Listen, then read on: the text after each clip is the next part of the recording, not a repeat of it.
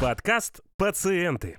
Выпуск 25, часть 2. Прививки. От отрицания к признанию вакцинации.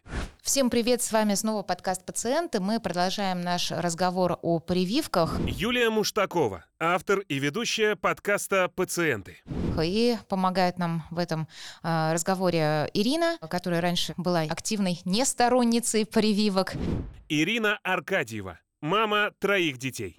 И Андрей Беседин. Андрей Беседин, врач общей практики, семейный врач, кандидат медицинских наук. Итак, Ирина, мы остановились вот на том моменте, когда вы уже столкнулись с инфекциями, да, у своих детей, которые, собственно, возникли-то наверняка ведь по причине отсутствия вакцины. Сто процентов, если бы мой сын был привит, я уверена, что он бы не переболел, не, не подцепил, не заразился. Болел он как Леша. Андрей, вот знаете, давайте вот кратко буквально расскажем, какие осложнения могут быть от, от как Леша вот уже во взрослом возрасте. Начиная от э, энцефалита, вот, э, поражение центральной нервной системы, и заканчивая поражением голосовых связок, все что угодно. Это иммунотоксическая реакция с неизвестным до сих пор механизмом действия окончательным, э, которая практически неуправляема. Ну, то есть вакцинироваться надо обязательно. А нет у нас других способов борьбы с ней. Вот просто нет.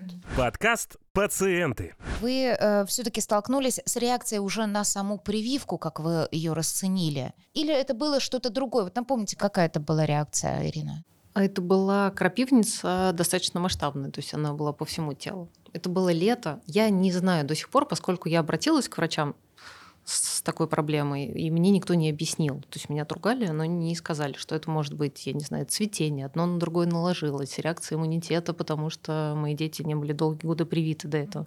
Но я не знаю. Дети разного возраста. И разного пола. Смотри, что же это могло быть? Вот крапивница, вот такие высыпания. Здесь вопрос не столько к самой прививке, именно к самому препарату, сколько к форме препарата. Потому что ну, аллергическая реакция одномоментная у двух разных детей, теоретически, конечно, это возможно, но статистически крайне маловероятно. Поэтому здесь скорее вопрос э, к партии того, той вакцины, которую кололи. Насколько я помню, это была одна и та же вакцина, то есть одинаковая. И скорее всего, скорее всего, здесь была какая-то реакция на конкретную партию. По закону мы собираем данные о аллергической реакции и в специальной форме подаем производителю.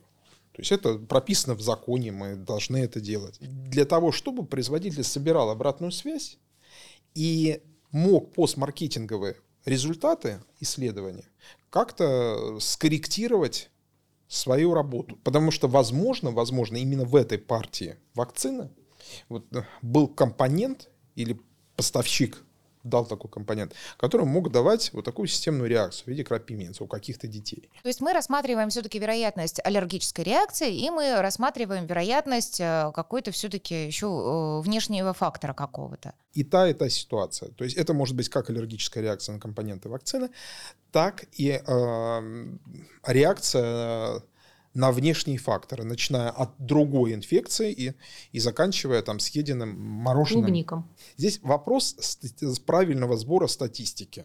Мы не можем увидеть правильный ответ на близком расстоянии. Но меня не поинтересовались, меня отругали и выгнали. Ну, и никакую статистику не собрали. Только собрав статистику правильно, правильно собрав статистику, мы можем ответить на вопрос, что это было.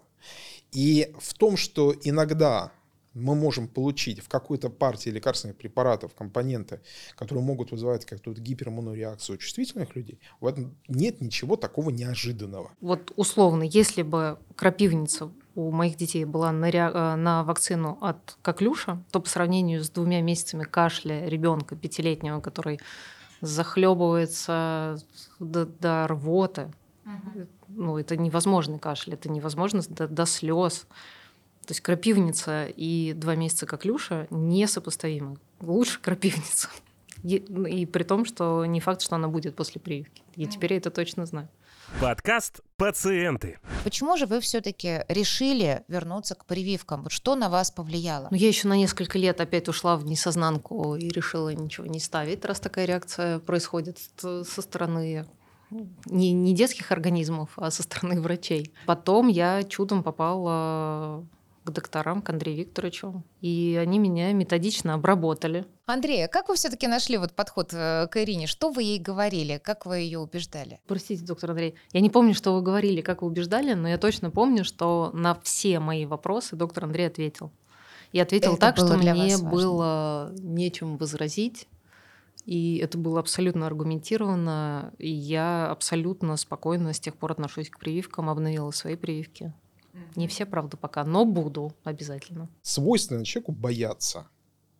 И вот этот страх, неважно чего, вот с ним надо работать. То есть пациенту надо объяснять. А что вы ей, например, вот объяснили? Вот с каким вопросом она к вам пришла? Главный вопрос был, я это прям хорошо помню, вот доктор, вы гарантируете, что с моими детьми ничего не случится? Да, как мне понять, что с моими детьми ничего не случится, и что будет, если случится?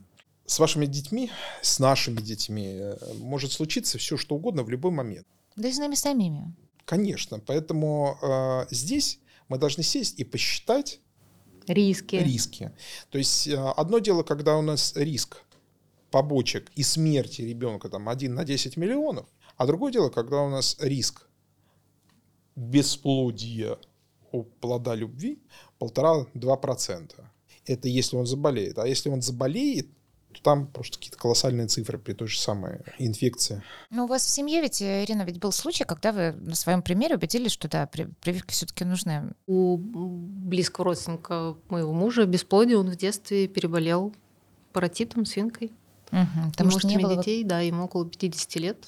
И у него нет детей. Да, это выяснилось уже, собственно, там со второй супругой, когда и в первом браке не получились дети, не получилось родить детей, и со второй тоже они прошли медицинское обследование и пришли к выводу, да, что вот такие последствия. И это на вас как-то повлияло, это все. Мы об этом узнали уже, когда я начала прививать своих детей. Я обрадовалась, что я все успела. Третьего ребенка вы привели полностью. Все прививки сделали, все по всему календарю. Как вы поступили с самой собой? Была ли у вас информация, какие прививки вы в детстве получили? Медицинские карты детские Советского Союза, я даже не знаю, где они там все хранятся, и родители в основном не помнят. Как я сейчас не могу про каждого ребенка сказать, чем конкретно он привит, потому что разные графики, а чем не привит. Знаешь, что старший всем привит, а остальным еще надо что-то доделывать.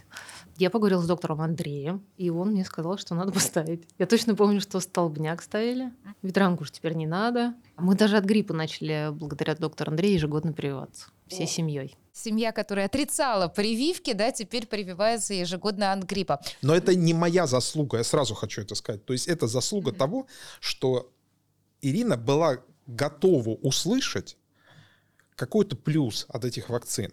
То есть это ее готовность. То есть это не потому, что я такой э, речистый и такой классный парень. Вот это потому, что ей просто надо было объяснить. То есть ей хотелось сделать вакцины. То есть потому что она боялась за своих детей, но страх был с двух сторон. Ну, на самом деле, вы первый человек, который мне объяснил, что э, риск осложнений гораздо выше. Если ты болеешь гриппом и у тебя осложнения, они могут быть более страшные, чем постпрививочные, там первые какие-то э, в первый день рука, я помню, у меня болела и не поднималась, и на второй день все прошло. Запомнил на всю жизнь, что прививка именно от гриппа не дает гарантий, но она точно уменьшает риск последствий осложнений. Подкаст «Пациенты». Андрей, объясните, пожалуйста, вот какие надо делать прививки уже взрослым людям? Вот что нам надо обязательно знать э, 30-летним, 40-летним, 50-летним? Ну, представим, что в детстве, допустим, что в детстве мы сделали все вакцины, которые нам нужны по возрасту, и первое, что всп- всплывает в голове, это то, что вакцину от дифтерии, столбняк, коклюш надо повторять раз в 10 лет.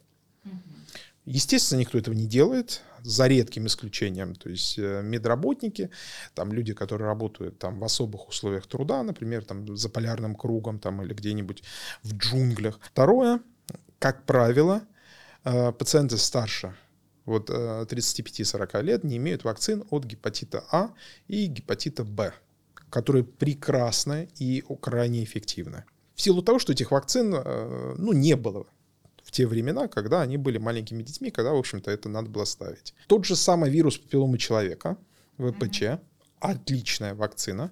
Э, До какого возраста? Напомните, пожалуйста, потому что вот я часто слышу, что все, мне 35, мне поздно. в российской инструкции к вакцине есть ограничения по возрасту, связанные там э, с особенностями сертификации этой вакцины здесь в России.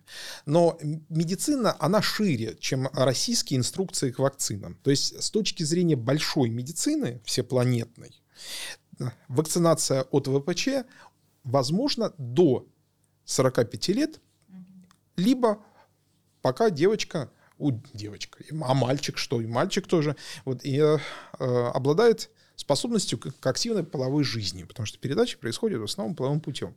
Причем это касается не, не только женщин, у которых вирус папиллома человека патогены вызывают рак шейки матки, но это касается еще мальчиков, которые гетеросексуальные, являются переносчиками этой инфекции, а гомосексуальные являются проблемой, потому что вызывают рак прямой кишки. Это, это же самый ВПЧ. Тоже проблема. И вакцинировать нужно не только девочек, но и, и мальчиков. То есть это справедливо. Гепатит. Гепатит А. Э, называется это болезнь грязных рук, да? Наверное, все мы должны помнить, что все-таки не случайно это название. Как можно заразиться этой болезнью? Немытые фрукты, овощи, еда, которую готовил носитель или больной. Вакцинация от гепатита делается двукратно в жизни, шагом от 6 до 12 месяцев. И, как правило, этого достаточно для пожизненного иммунитета. Для э, вакцинации от гепатита Б э, обычному среднему человеку достаточно трех этапов вакцинации. Но поскольку это инфекция, которая передается э, через кровь и биологические жидкости, врачи, медсестры, люди, которые работают там с э, патогенным материалом, например, там биологи, генетики, вирусологи, они требуют ревакцинации там каждые 3-5 лет. Но это, опять же, это узкая группа специалистов, которые там... Ну, там следят за, за там графиком без этого да, да, да. не допускают, не допускают к работе. К работе да. То есть здесь просто хотя бы сделать вот цикла вакцин, чтобы закрыть эту тему. Стоимость лечения от гепатита Б крайне высока. Проблема в том, что и гепатит Б, и гепатит С, даже если успешно человек переболел этими инфекциями, они повышают общий риск цирроза печени, который, на секундочку, летален. Столбняк. Столбняк, э, тоже вы упоминали эту вакцину. Э, давайте напомним, как можно заразиться столбняком, коротко. Классика, наступить на ржавый гвоздь. Ржавый гвоздь. Нас здесь трое, и из нас троих я наступал. Значит, большая вероятность, я так я полагаю. наступал. Двое. А я не помню. Ну, вы бы запомнили, я вас уверяю.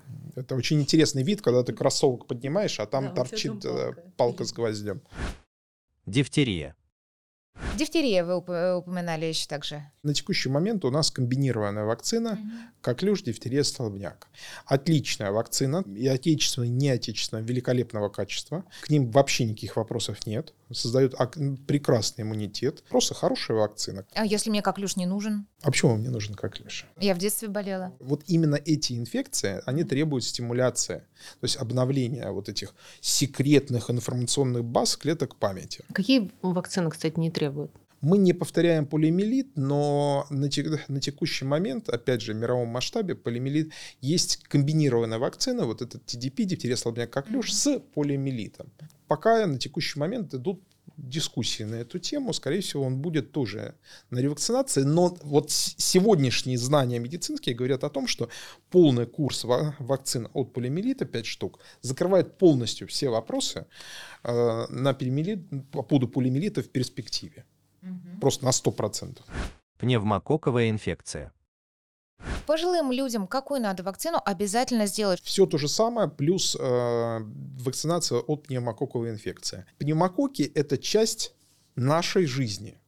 Но при нарушении целостности слизистой вот эти пневмококки, бактерии, могут присоединиться к вирусной инфекции и появиться синусит, ну, гаймориты, гнойные отиты, бронхиты, всеми любимые, которые требуют уже антибиотикотерапии.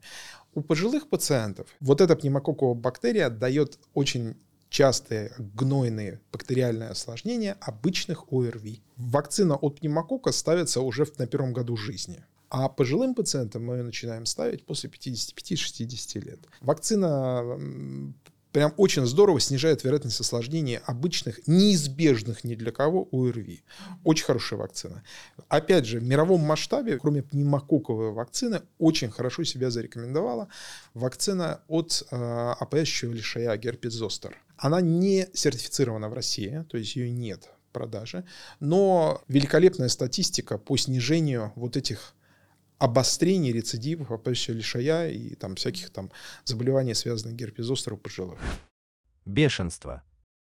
Бешенство. Есть ли вообще механизм как-то вот профилактировать? У нас есть отличная вакцина от бешенства, которая вводится работникам э, служб охраны лесополосы, которые работают с животными с риском инфицирования э, бешенством, который обладает прекрасным профилактическим эффектом. Практически гарантированно не дает возможности вирусу бешенства вызвать вот это самое бешенство у человека, которое летально. И бешенство мы можем прям вот прийти и попросить вот эту вот вакцину, профилактически ее поставить. Профилактически ее поставить можно. Я снова говорю, вакцинация дело добровольно. Вопрос, нужно ли.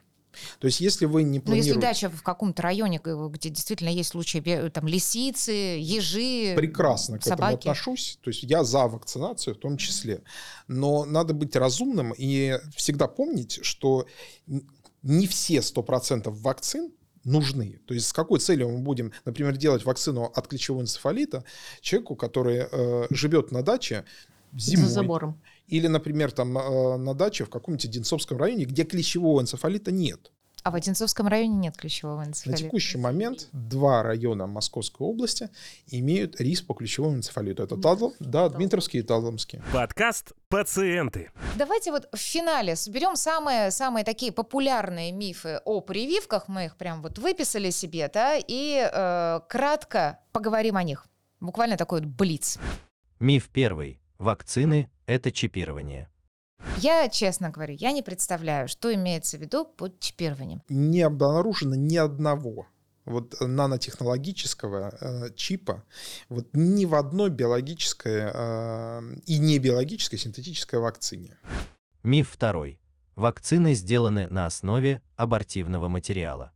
Далее еще тоже одна история, которая вызвала огромную полемику, вызвала просто колоссальное количество споров, дискуссий на самом разном уровне. Для производства, а, в частности, вакцины от ковида используют подчеркну, клеточную линию ХЕК-293, которая изначально создавалась из абортивного материала. Это же не единственная культура клеток, которая используется э, в биотехнологии. Есть масса различных клеточных культур. Хек, э, хеки эти это просто одни, одни из. из. Там э, механизм и смысл этого в том, что клетки без э, рецепторов высокой специфичности, они обладают возможностью адсорбировать и вступать в реакцию практически с любым биоматериалом, например, вирусной инфекции, для того, чтобы внутри этой клетки размножать и давать популяцию вот этих там вирусов, из которых потом мы берем вот эти специфические антигены, э, которыми мы вакцинируем, собственно говоря, людей. То есть это де-факто локация, где происходит размножение каких-то биологических необходимых человечеству веществ. И ирония заключается здесь в том, что исходная клетка никакого отношения, никакого отношения к живому организму не имеет. То есть все эти клетки, они имеют исключительно лабораторное происхождение.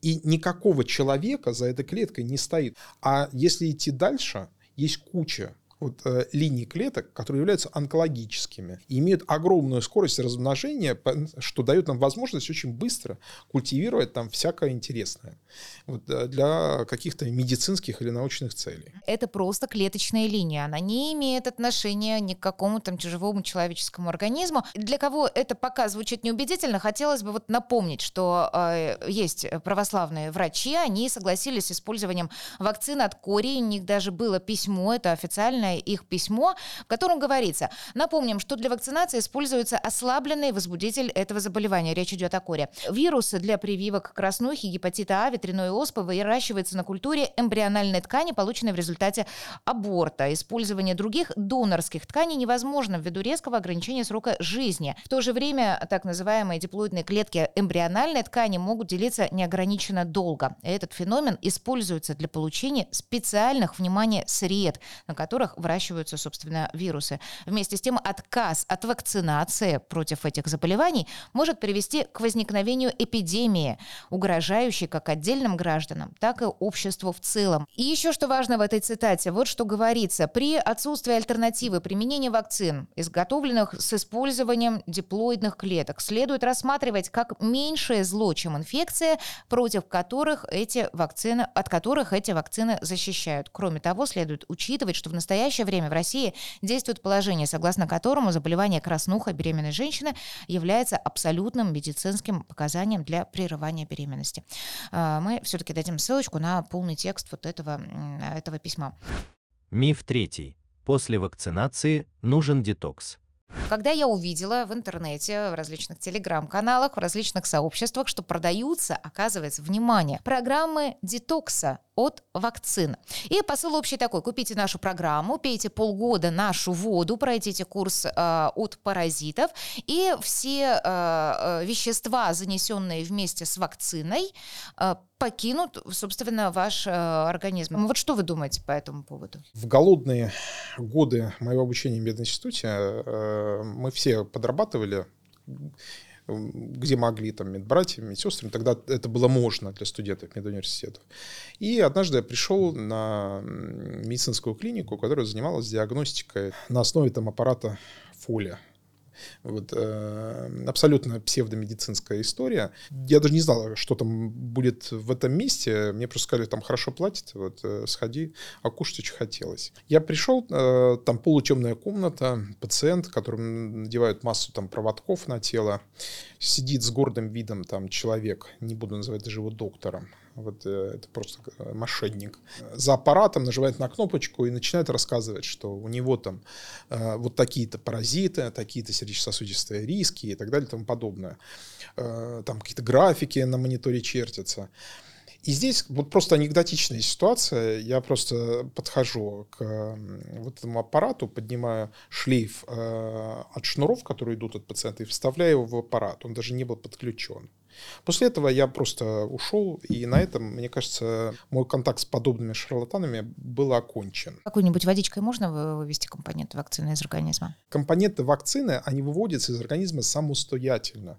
И смысл вакцинации – это формирование клеток памяти – для того, чтобы иммунная система помнила о том, что есть такие мерзкие инфекции, против которых хотят нас съесть или убить. Ни одна вакцина, введенная в наш организм, пожизненно в ней не остается, как бы не хотелось кому-то жить вместе с ними бок о бок. Они выводятся абсолютно сами, потому что являются чужеродными для нашего организма, и наш организм их сам рано или поздно выведет. Оставьте себя в покое. Все эти детокс-программы, они сродни детокс-программам омолаживающим. Имеют исключительно психологическое воздействие на пациента. Ну и естественно, экономическое для их создателей. Итак, спасибо вам большое за то, что вы пришли к нам, рассказали свою непростую историю взаимоотношения э, с вакцинами. Андрей, спасибо вам огромное за то, что помогли нам а, разобраться в этих вопросах. Э, нужно ли делать прививки или нет, я надеюсь, ни у кого больше сомнений не осталось. Пишите нам свою историю взаимоотношения с вакцинами, пожалуйста, делитесь своим опытом, задавайте нам свои вопросы. Мы обязательно разберем их вместе с нашими специалистами. С вами был подкаст «Пациента». Всем пока-пока. Пока-пока. У вас есть какие-нибудь вакцины с собой? Пойдемте поставим. Ставьте лайки и подписывайтесь на подкаст «Пациенты» в аудио и видеоформатах социальных сетей.